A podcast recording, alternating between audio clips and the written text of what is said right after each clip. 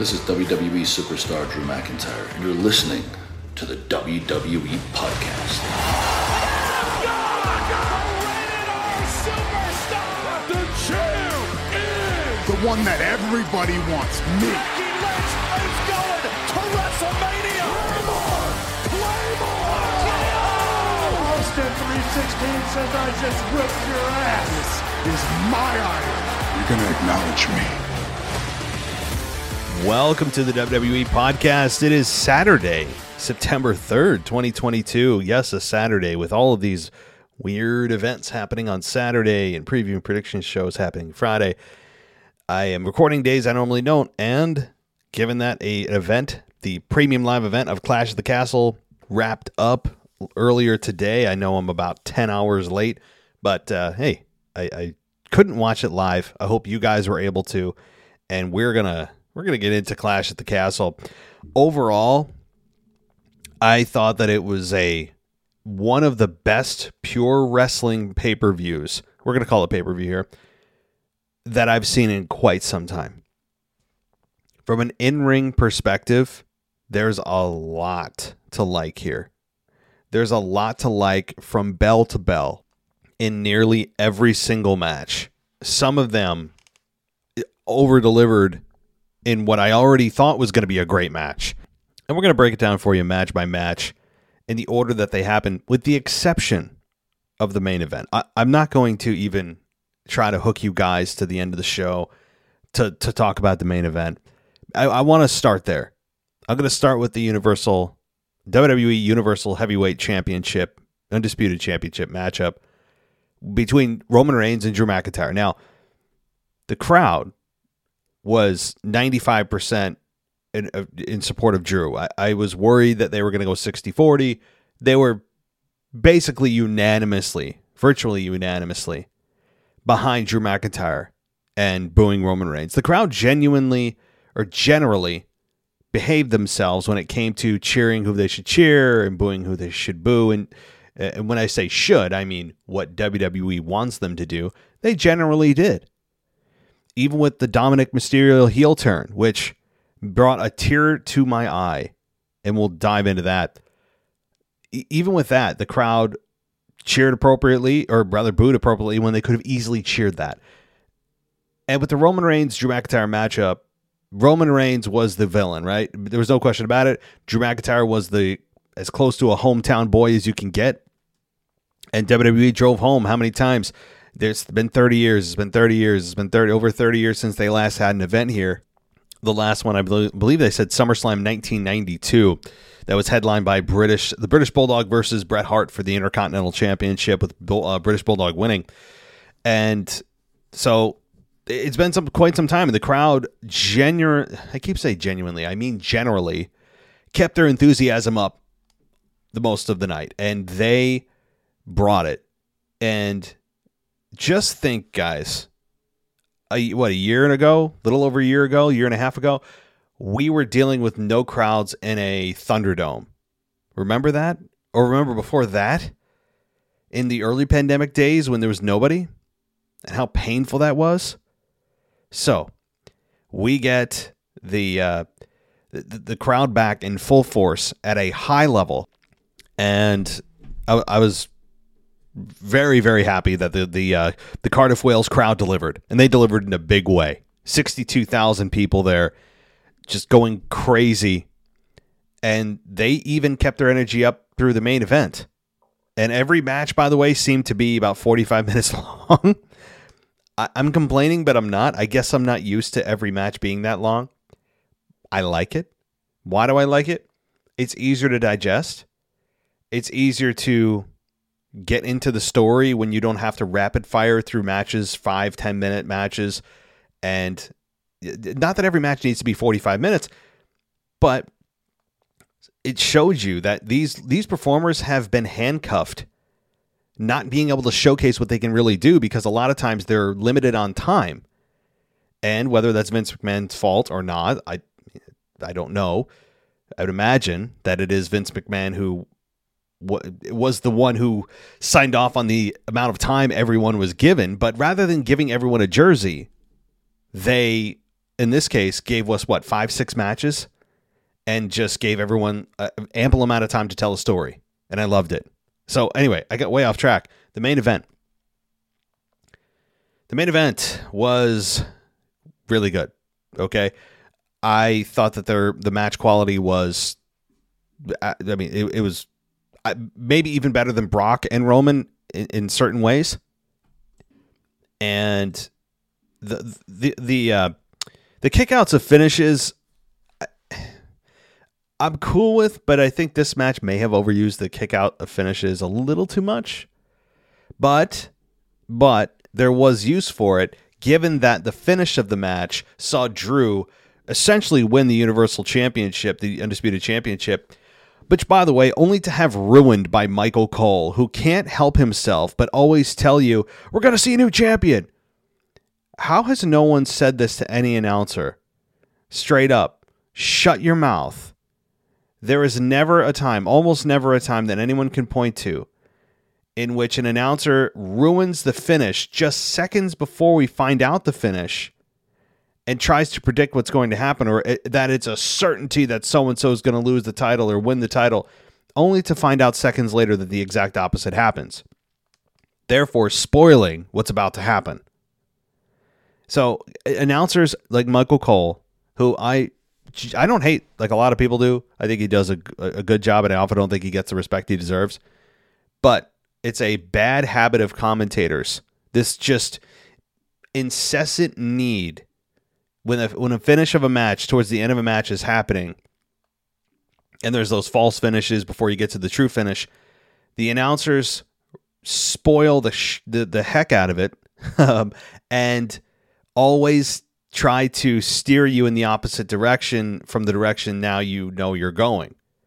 So does that make sense to everybody? You know what I'm talking about when some like when an announcer is like, "Eh, Drew McIntyre is going to win the Universal Championship right here, and it's like in that exact in that moment you go, well, thanks Cole, we know it's not happening now, so shut your mouth.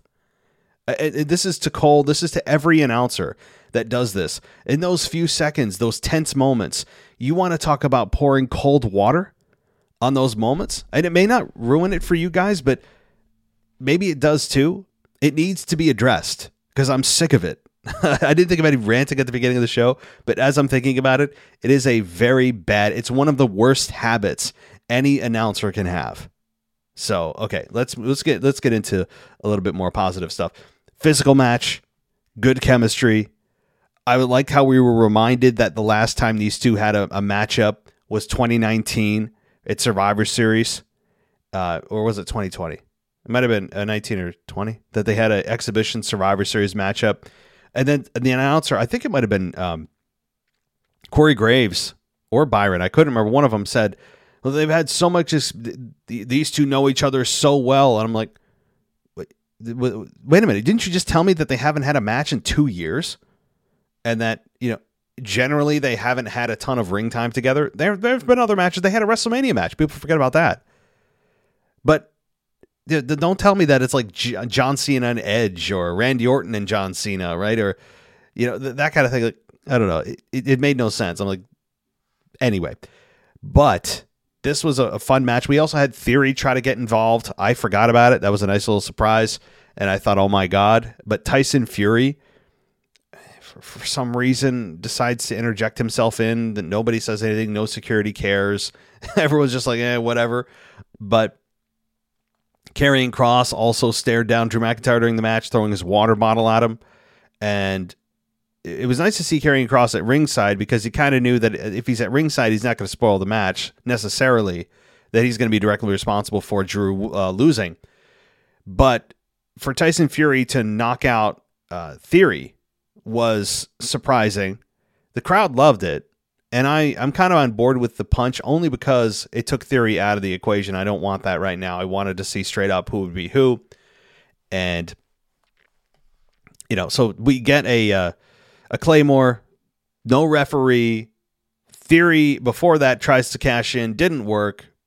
Then we get a, uh, a, a new member, which I have been, and, and others, have been alluding to. I didn't specifically make this call during this pay per view. I actually called wrong. I called the, the main event wrong, and I thought Drew was going to win.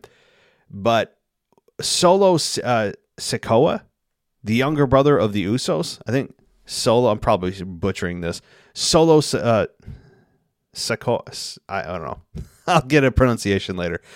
But the younger brother of the Usos interferes, and that allows Roman Reigns to hit the spear and get the victory. So a new member of the bloodline is now emerging. Not only is the bloodline retain their championship, but also it expands.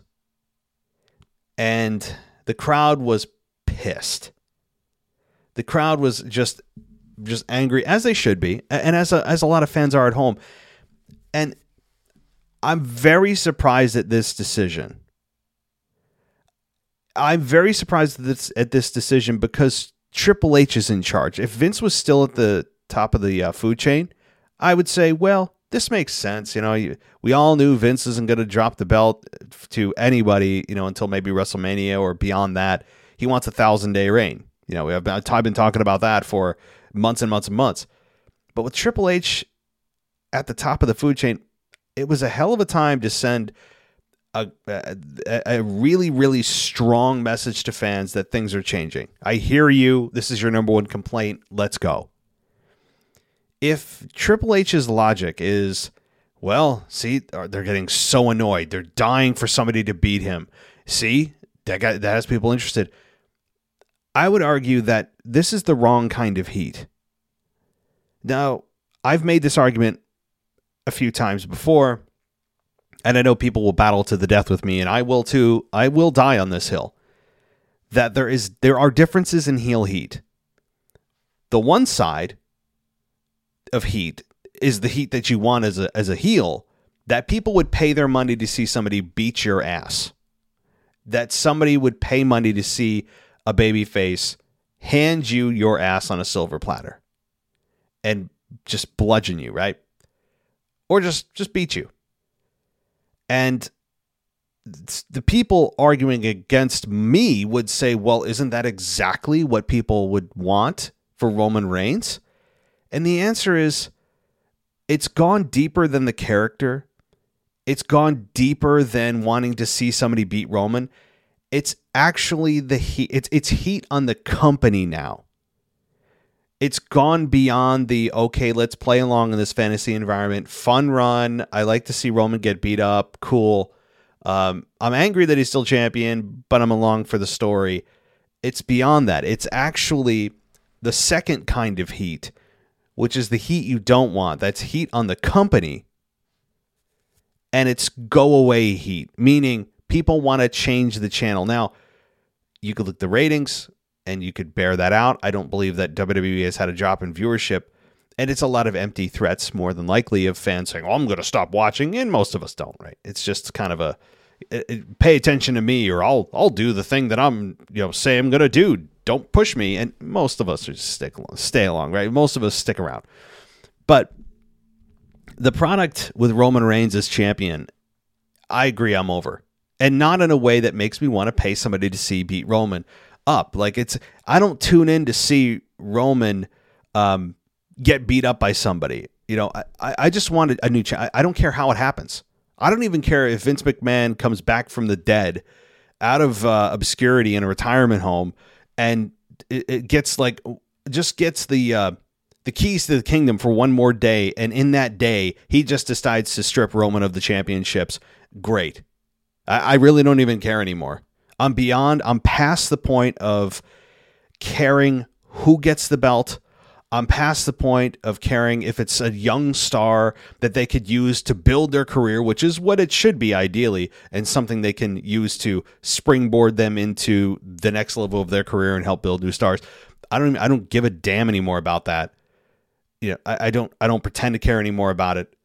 Um, it's just we're at a point now where fans are just it's it's it's heat on the company for continuing this.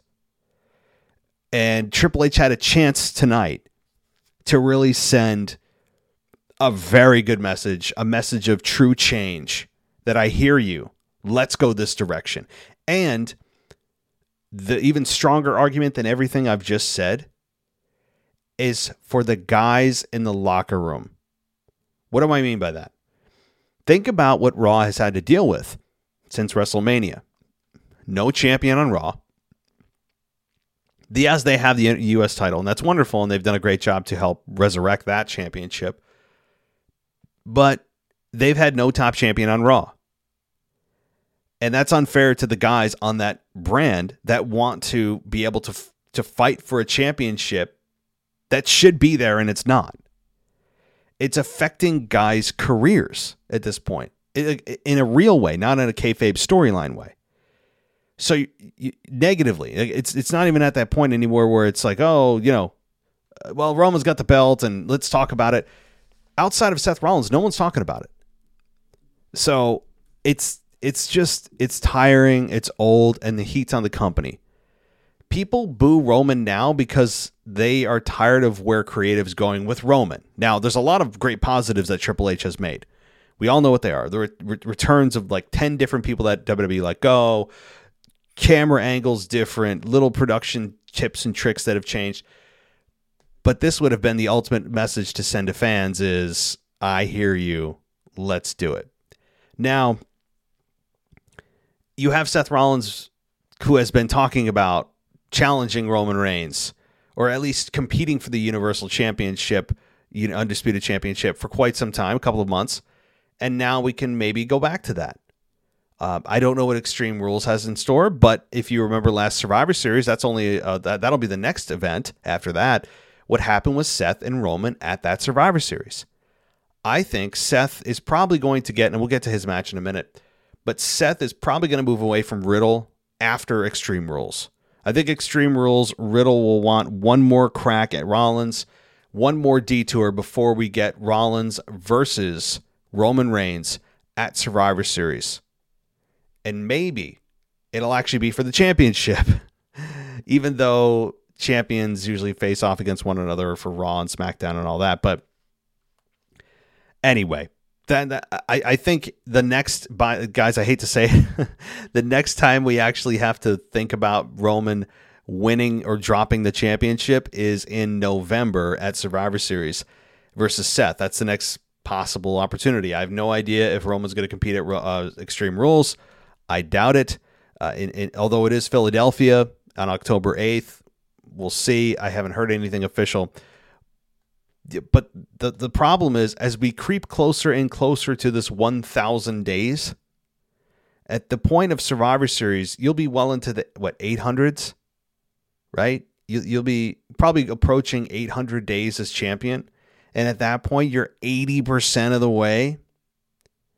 Why not finish it to a thousand? is probably what they're going for. Now, I I don't know if Triple H has that in mind. It's it's been a goal made up in my own mind. It's not anything I've heard officially anywhere.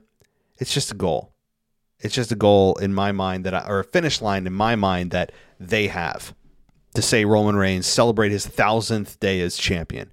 Because after Roman drops the belt, there will likely not be somebody else to come along and hold the belt for that long maybe in our lifetimes, depending on how old you are, of course, because the modern era does not usually allow for such a long reign. It doesn't. These stars that WWE likes to put the belt on typically don't last more than three to six months, sometimes six to eight months. Very rarely do they get to a year, much less two years, much less what a thousand effing days, three years as champion. Isn't that what it is? Three. I'm probably underdoing it, or it's like two years and change, right? I have to do the math on exactly when a thousand days is from when Roman Reigns won the championship. I'd have to look at that. Um, but I know the fans in Wales were pissed. They said I saw a sign that said if Drew loses, we riot and that all that's all you need to know about actually where the fans stand about how tired they are of this. So, all right, I'm going in circles. I was disappointed at the outcome. Uh, no Rock again. No, uh, no, nobody coming out to challenge Roman again. It was just Roman and uh, the uh, Usos' younger brother coming out and uh, then walking back up the ramp, and that's it. So after that, it gets weird. It gets weird. This is the really only larger complaint I have about the show is after the match, Drew, who just was beat in a shady way, in, front of 62,000 people, is suddenly just all smiles, giggles, and sing alongs with Tyson Fury. I was waiting for somebody to drop the other one, you know, like Tyson to hit Drew or Drew to Claymore Tyson or something. I don't want to see those two fight, by the way. I have no interest in that at all. Zero. But then they start singing. I don't know. I I, I couldn't even recognize some of the songs. People were booing Tyson, and then uh, Drew was saying, you know, oh well, it's so I'm so happy to be here. You guys, you know, uh, you guys came out for me. I appreciate all, all that stuff. And it was like, and and then he's singing along. You wanted to sing Sweet Caroline, like what? What the hell is going on? I, I thought it was a really awkward way to end the show. It was almost as if Vince, I tweeted this out, came back and somehow just went into the uh, like in a ski mask, found his way into the uh, the the, the uh, production meeting, and when no one was looking, snuck into the into the, uh, the the conference room, and then penciled in this segment and snuck back out of the building. It, it's almost like Vince McMahon made this because it doesn't make any creative sense. I understand why they did it to try to make people feel good on the way home but the fact is, Drew lost, and then he's suddenly okay with everything. I don't know. It's weird. And then Tyson Fury, a guy that no one asked for, no one wants to see in wrestling. Like we, we I have no interest in the guy. Amazing boxer, that's great. But to me, I have zero interest in it. He played a big role in the event. But all right, moving on. I wanted to get that out of my system about the main event. Um, let's see here. Let's talk about let's talk about the uh, pre-match or the uh, pre-show match, which I only saw highlights of because I didn't get to actually watch it in full. But the uh, Madcap Moss and Street Profits versus Austin Theory and the Alpha Academy and the kickoff show. The whole build to this was just getting Moss to get a hot tag, which is what I do remember. Um, it ended with Madcap Moss and the Street Profits beating Austin Theory and the Alpha Academy it was just a nice feel good, get the crowd warmed up moment. Um, the match was, from what I saw, was fine, and it makes sense that the Street Profits and Madcap Moss win. They're really trying to build Madcap Moss. There's no doubt about that. All right, then we get to the opening of the actual show. Bianca Belair, Alexa Bliss, and Asuka take out Damage Control or rather face damage control, which they finally have a name. I like it. They finally have a name. Bayley, Iyo Sky, and Dakota Kai. After the crowd sang to Bayley, all six women began to brawl, and they went for a triple suplex. I have mixed feelings about it. I don't think I've ever seen a triple suplex, but it also feels like everyone's waiting on their spot. Like, okay, everyone get into place. Ready? One, two, three. Like, I, I, I'm very mixed. Like, it's cool, but it also feels very staged when they do those things. Because if you were actually trying to fight, you wouldn't just be like waiting around or you, you just you know it frozen in statue mode until everyone's in place. Wouldn't you try to be? get, Wouldn't you try to actually be actively fighting? I don't know, but that's what pro wrestling is. So not trying to ruin it for you, but those things are very, uh, very kind of simulated, if you will. But the match quickly settled into kind of your standard six person tag match and there were frequent tags. Asuka, well, rather, Bayley was trying to avoid Bianca. That makes sense because that's the money match that they're eventually going to build to. Then uh, Bayley hit a rose plant and Sky hit a moonsault that allowed Bayley to score the victory on Bianca. Really interesting here. I like the finish. It was clean, a clean win by the heels, something that Vince McMahon very rarely did, and then a clean loss to Bianca from Bayley. I mean, yes, she got hit with a couple of finishes, but that was also kind of a Vince McMahon no no is the champion if they're on a tag team never almost never takes the fall. It has to be the blame has to be put to somebody else, one of one of their uh, one of their underlings. Not in this case. Bayley pinned Bianca, and it was all clean. That was interesting, and I I I, I agree with it. And the match was really good, and boy was it long. It was long. I don't want to say it was too long, but it's also nice to see the women fighting for something that's not surrounded around a championship. Okay. My God. This next match, I argue, is the match of the night. And I didn't expect it to be this good. And that's the Intercontinental Championship match. Now, between Gunther and Sheamus, we all knew, the announcers knew, the, uh, the your grandma knew that this was being billed as, or even if you didn't need the marketing part of it, you knew that this was going to be physical because of both men's styles. Both men have a very, very physical, brutal style. Not dangerous, just stiff. And they work tough. And they have very, very similar um, wrestling psychology, it seems like, too. So this was uh, just so well done. What a great match. These were career defining matches for both men. Both men. Yes, of course, for Gunther, who's on the rise. And also for Sheamus, who hasn't had that good of a match in how many years? When's the last time Sheamus got that kind of reaction? Yes, he was in UK, right? He's you know he's an Irishman. I get all that, and that certainly helped. The crowd was definitely behind him. But when's the last time on a, on a stage like that, Sheamus had that kind of uh, reaction and that quality of a match? I, I don't think it's happened in a very long time. Uh, so this was physical.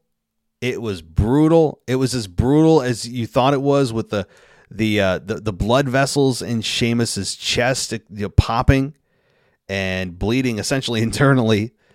The chops were just hard to watch.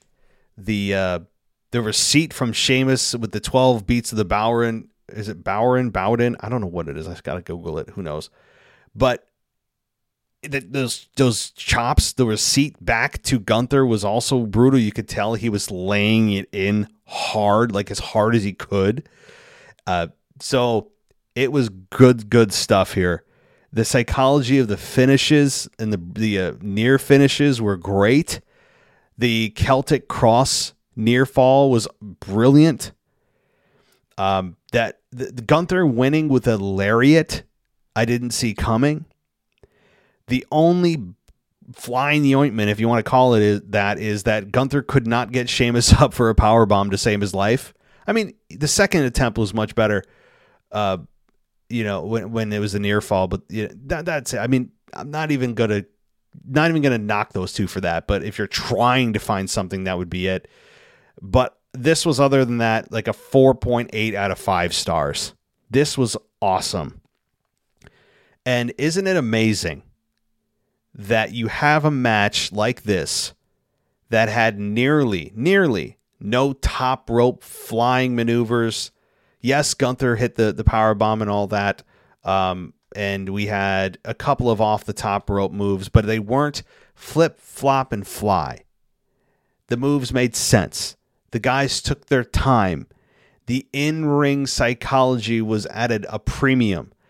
This couldn't have been better. It is better than I had ever imagined it would be. The crowd was so into this, as they should have been. Uh, this was uh, this was just so so good. Uh, it was old school.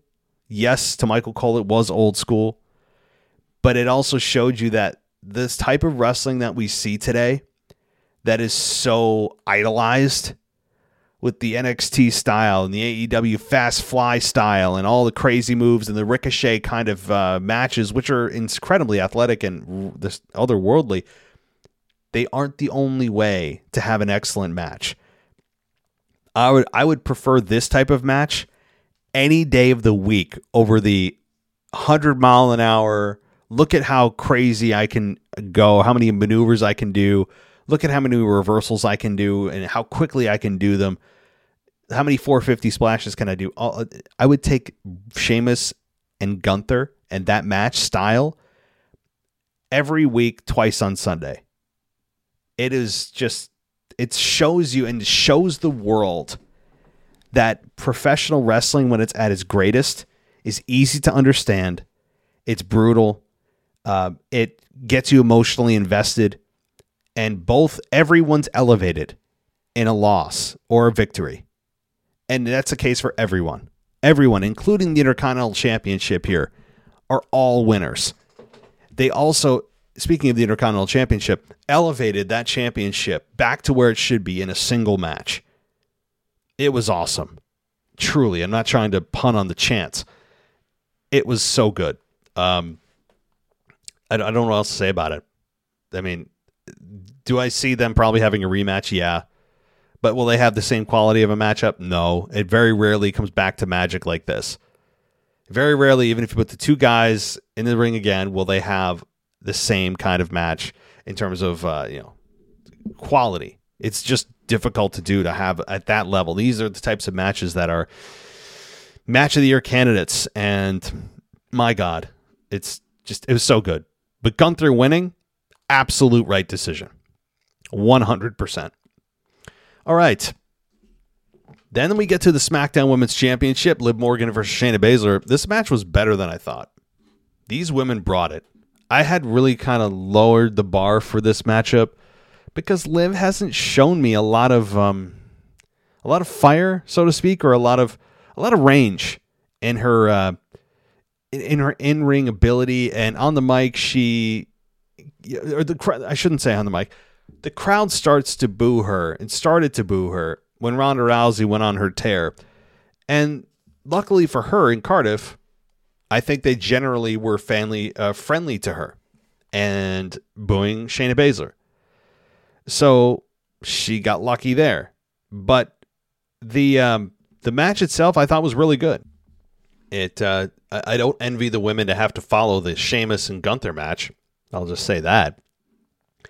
But this was a this was a good match. The submissions had me emotionally invested. The amount of submissions, both women, even the submission that uh, Liv put on Shayna, was it the triangle choke, or maybe that was Riddle and uh, I think that was Riddle and uh, Seth. But the the number of just false finishes with the submissions was very good. Morgan drove Baszler's head into the turnbuckle. Then she hit a running power bomb. Baszler then locked up the Kirifuda clutch and an armbar. Morgan reached the ropes, and then shortly thereafter, after hitting a kind of a code breaker, hit Oblivion for the win. This is a victory that, if you're a Liv Morgan fan, you desperately needed to validate her as champion. She has, from the time she became champion and has defended it, been an opportunist, and that's what Money in the Bank should do. So there's nothing heelish about that. But then she defends it in a and is successful in kind of a shady lady luck way. Um, you know, so I, I think that Liv Morgan needed this victory. I'm not worried about Shayna Baszler. I think that she is going to go on a tear and she'll go back to the old Shayna Baszler, just breaking people's arms. I think that Triple H val- sees the value in that personality of Shayna Baszler. So this was this was a good match.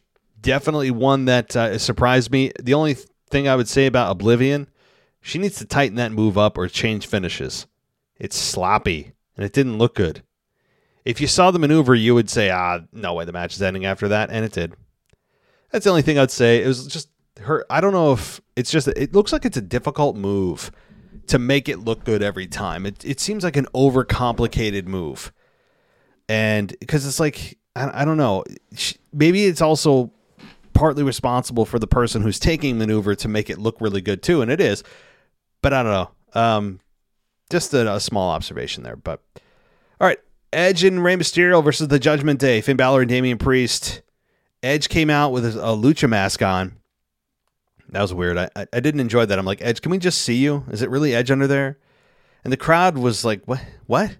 like they they were off the wall for Edge. By the way, the amount of positive reception and, and cheering and cheers and adulation that he received was just you know through the roof, and that's wonderful for Edge. And uh, so that was fun. Rey Mysterio also got a positive reaction, not to the level of Edge, but still.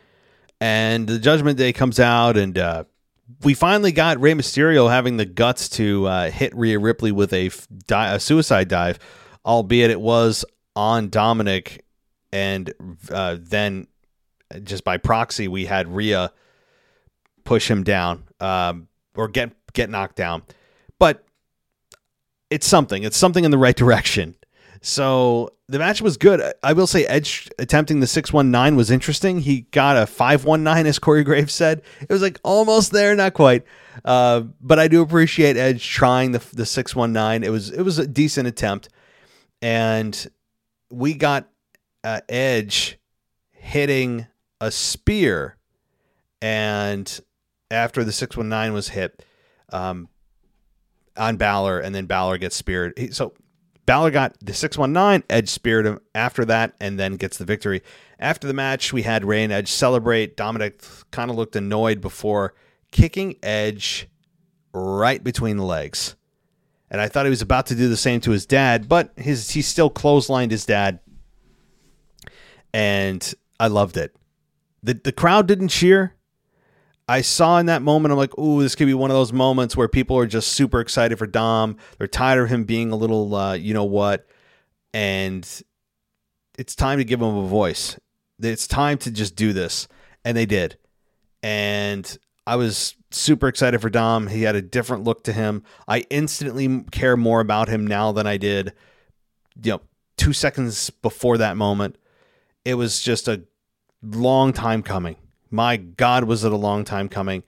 Maybe I'm wondering if they didn't do it because they don't they didn't feel Dom was ready for that type of spotlight. Because once he turns heel, the follow up is super important.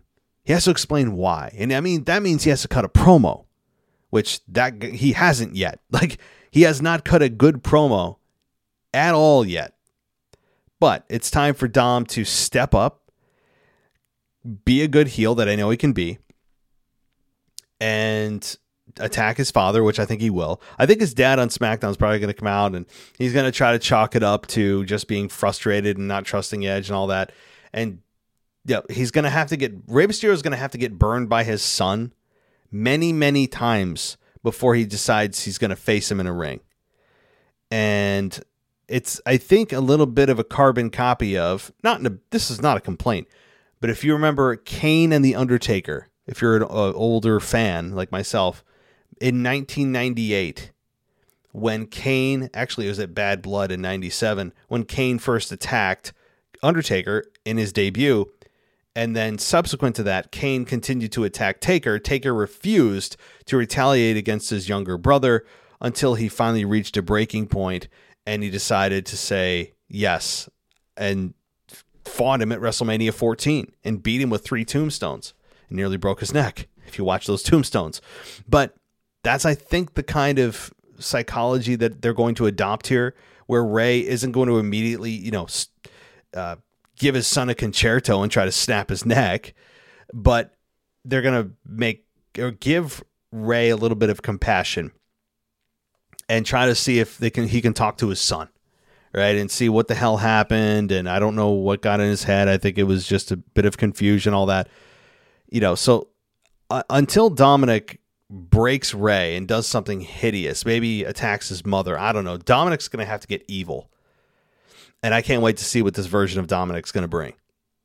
So, love it. The whole point of this, well, I, I did say Edge and Mysterio win, but I, I will say that I thought it was going to be Judgment Day winning because I thought we were going to have a heel turn in the match from Dominic, but we get it after, and I'll take it. Alleluia.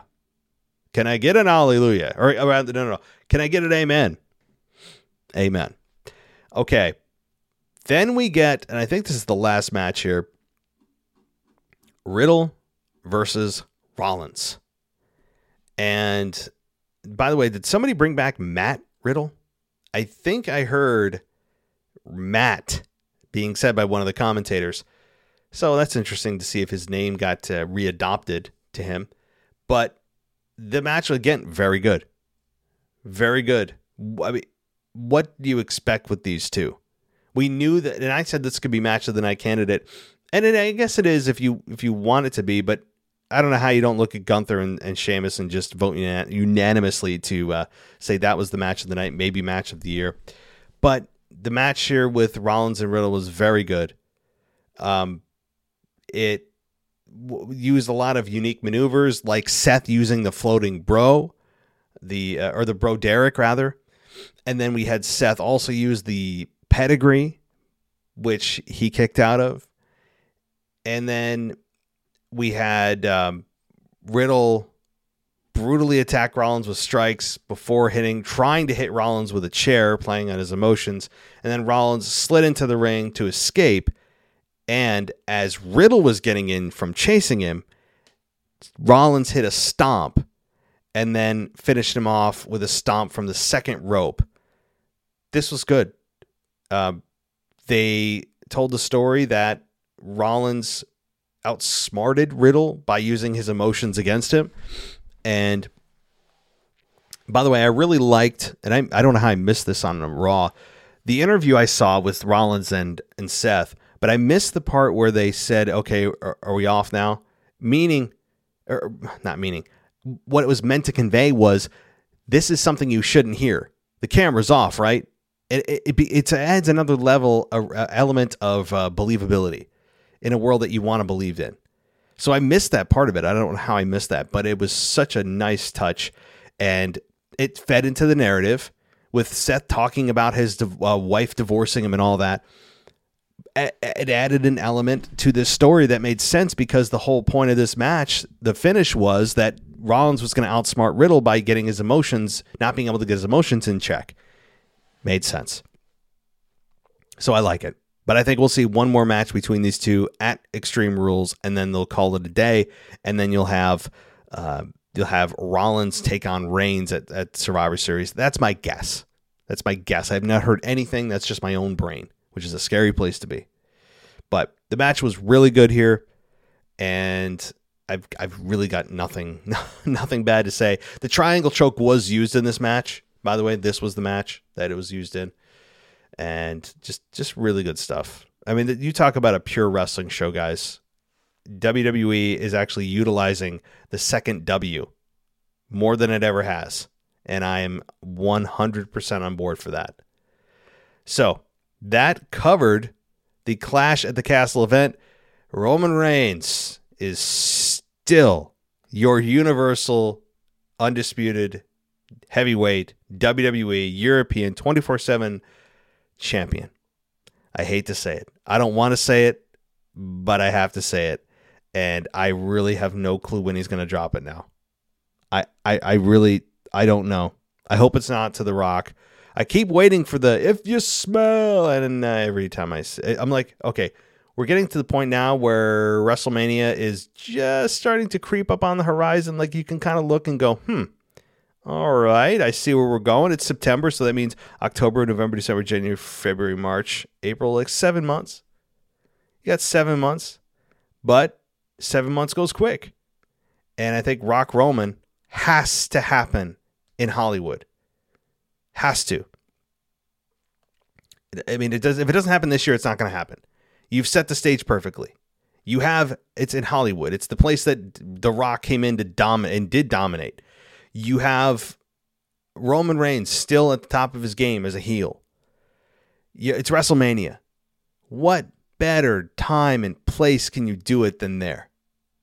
So, I think it has to happen there because what are you going to do? Wait a year until it's ooh, it's nice. It's a nice round WrestleMania 40 in Philadelphia, and then Roman's not as hot, or somebody's injured. Rock's a year older. Maybe he's running for president in 2024. There's a lot to consider. So I'm just advocating for Rock Roman. Like it just it just needs to freaking happen so we can move on with our lives. And Roman needs to drop the belts before that. I don't want to see Rock and Roman for the belts. That's all I have to say. It did it there's no need for it. It would take away from it and it would ultimately give away the finish of the match because you knew and know that Rock has no business winning championships right now. So that's another thing. But I don't know if Triple H has the balls to keep Roman champion through WrestleMania. Another seven months? Eesh. Yeesh, that sounds brutal. But all right. Again, I think that covers us here on the WWE podcast. I thank you everybody for listening. You guys can go ad free at patreon.com slash WWE podcast for $1 a month. It gets you hundreds of ad free shows. It gets you into the door to our Discord server, and it's a lot of fun. And you get a shout out on the show too. You can also go to WWEpodcast.com for all of our ad free shows and subscribe. Go VIP. You can also go into our uh, Apple Podcast feed, and there's an ad free button right there for 99 cents a month or $10 for the entire year. Thank you, everybody, for listening. And I will not be doing a weekend review tomorrow. I did watch SmackDown a little bit, but given that we just saw Clash of the Castle, who really cares about SmackDown because that supersedes what happened on SmackDown?